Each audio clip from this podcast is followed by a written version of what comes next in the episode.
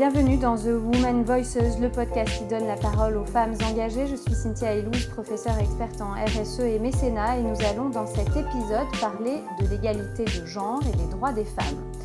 Pour en parler, j'ai le plaisir d'accueillir une femme engagée sur ce sujet, Fanny Benedetti. Fanny, bonjour. Bonjour. Vous êtes directrice exécutive d'ONU Femmes France. C'est une association créée en deux mille treize en France, sous égide de l'ONU. Sa mission est d'œuvrer pour l'égalité des sexes et l'autonomisation des femmes.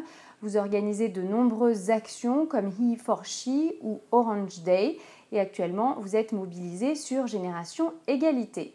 Avant de revenir en détail sur ces programmes, est-ce que vous pouvez nous rappeler pourquoi l'ONU a créé une branche spécifique qui se focalise sur les droits des femmes ?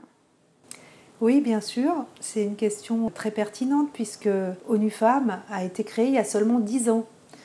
Donc à l'échelle des Nations Unies, c'est vraiment très récent et on peut effectivement se poser la question déjà, effectivement, pourquoi une agence dédiée à l'égalité, mais surtout, pourquoi si tard ? Et je pense que c'est, c'est une question vraiment importante.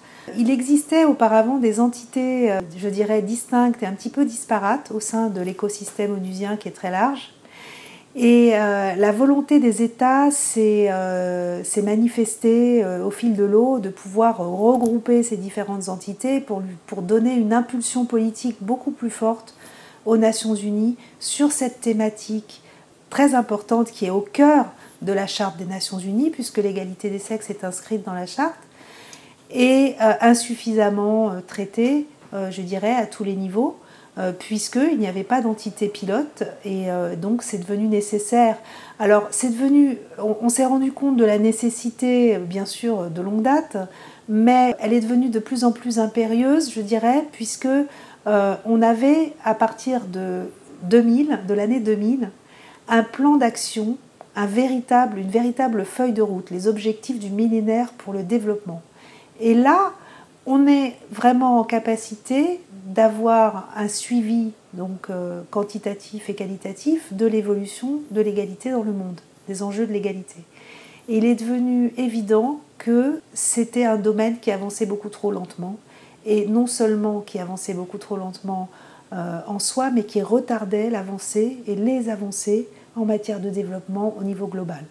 Et donc l'impulsion politique est née de cela, au début donc, euh, des années deux mille, à partir du moment où on mettait en place cette feuille de route, la nécessité donc euh, de mettre plus, plus de moyens et plus d'impulsion politique au service de cette cause. Et à l'ONU Femmes, quelles sont les problématiques que vous traitez en particulier en France ? À ONU Femmes France, on est donc un acteur euh, euh, local euh, qui fait partie donc, de la scène, disons, associative nationale. Et on a pour mandat de, de, de, d'abord de faire connaître ONU Femmes, parce que ONU Femmes étant une entité très récente, elle n'est pas connue du grand public, ou peu, pas assez connue. Donc ça, c'est notre première mission déjà. Et puis d'adapter au public, au grand public, qui est notre cible véritablement. Nous, nous, nous cherchons à sensibiliser vraiment euh, les citoyennes et les citoyens euh, au sens large sur ces enjeux de l'égalité. Et nous le faisons à travers des campagnes internationales qui existent, que nous déclinons, que nous adaptons au contexte national. Ce sont des campagnes qui ont donc pour objectif de sensibiliser, de mobiliser sur les inégalités qui sont présentes dans la société, à la fois au global, donc par exemple euh, la thématique des violences de genre, des violences faites aux femmes et aux filles, est un thème euh, récurrent. Tous les ans, on le décline euh, à la fin de l'année à travers une campagne qui s'appelle « Orange et le monde » et qui vise à mettre justement la lumière sur cette problématique. Nous avons également une thématique qui est celle de Génération Égalité. Donc Génération Égalité, c'est quoi ? C'est un passage de relais à la nouvelle génération pour se battre sur les enjeux de l'égalité femmes-hommes, pour signifier que nous sommes loin du compte puisqu'il faut encore plus d'un siècle pour atteindre, pour espérer atteindre l'égalité réelle. Et donc, euh, cette campagne vise à remobiliser ou à mobiliser la jeunesse, donc la génération égalité. Euh, et euh, nous sommes donc en train cette année de la décliner et d'avoir des temps forts sur, euh, sur cette campagne Génération Égalité. Il y a également une grande, un grand mouvement euh, que, euh, qui s'appelle HeForShe, qui est très connu, qui euh, vise à engager euh, les garçons et les hommes euh, dans le combat pour l'égalité de genre. Et donc cette campagne est également aussi, représente aussi un temps fort de l'année pour ONU Femmes France. On décline euh, HeForShe tout au long de l'année, mais en particulier à la rentrée, euh, puisque euh, on essaye de mobiliser notamment euh, les jeunes, la jeunesse, les étudiants, euh, qui ont créé d'ailleurs de nombreuses associations HeForShe en France. Et comment vous les mobilisez, ces hommes, ces jeunes hommes? Je crois qu'il y a des patrons que vous embarquez dans ce combat. Est-ce que c'est difficile? Est-ce que c'est facile? Alors, euh, c'est pas très facile en fait, parce que les, je dirais qu'il y a un travail pour que les garçons et les hommes se sentent légitimes, se sentent autorisés à, à se manifester sur ce sujet. Et ça, c'est vraiment un travail de fond qui est à ses débuts, je pense. Donc on se sert bien sûr de rôles modèles pour cela. C'est très important d'avoir des rôles modèles dans toutes les sphères de la société. Et à partir de là, je pense qu'une fois que ces rôles modèles sont visibles et se manifestent, prennent la parole, expriment leur vision de l'égalité, on a, un, je dirais, un levier puissant pour engager les jeunes et les garçons, les hommes, dans ce combat de l'égalité.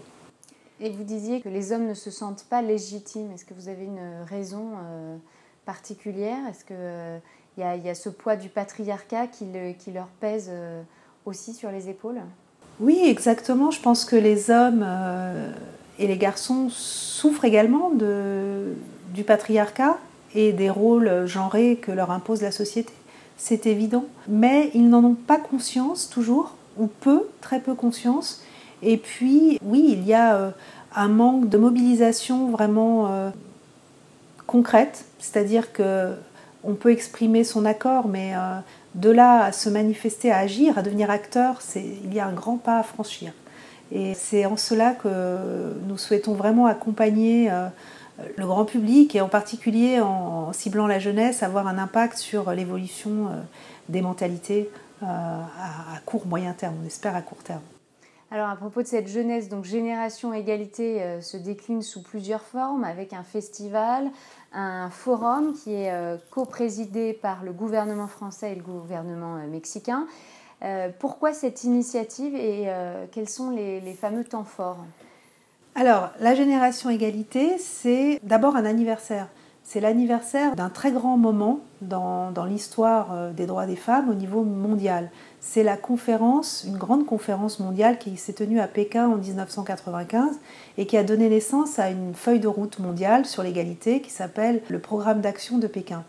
Euh, cet événement diplomatique était accompagné par une manifestation très importante de plus de trente mille femmes euh, et militantes féministes du monde entier qui se sont réunies en parallèle et qui ont montré au monde la, la, la, l'importance du sujet et surtout de la base solide qui portait ces enjeux que sont euh, les euh, militantes, les femmes de terrain dans le monde entier.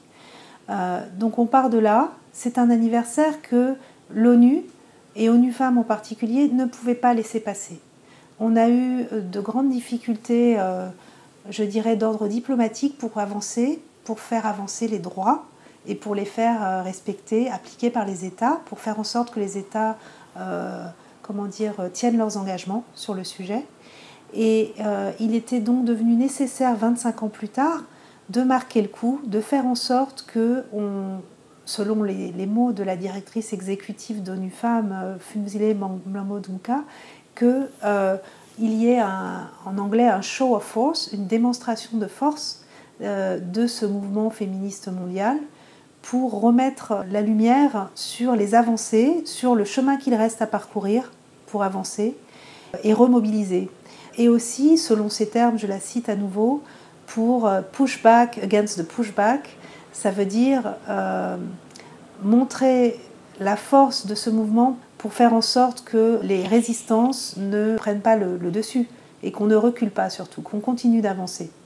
Donc ça, c'est le contexte géopolitique, diplomatique.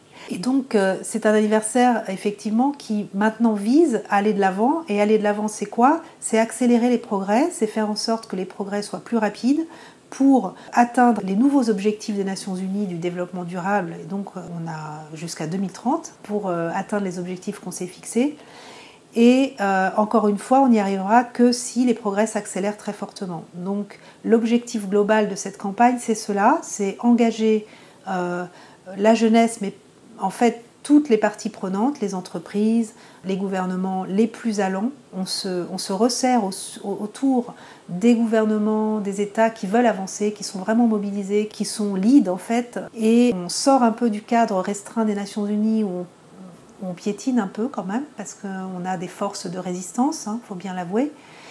Et on remobilise la société au sens large. Pour atteindre quoi ? La génération égalité, la génération euh, des quinze vingt-cinq ans qui veulent l'égalité et qui, on espère, l'obtiendront euh, au cours de leur, de leur existence. Alors ce festival, comment il s'organise ?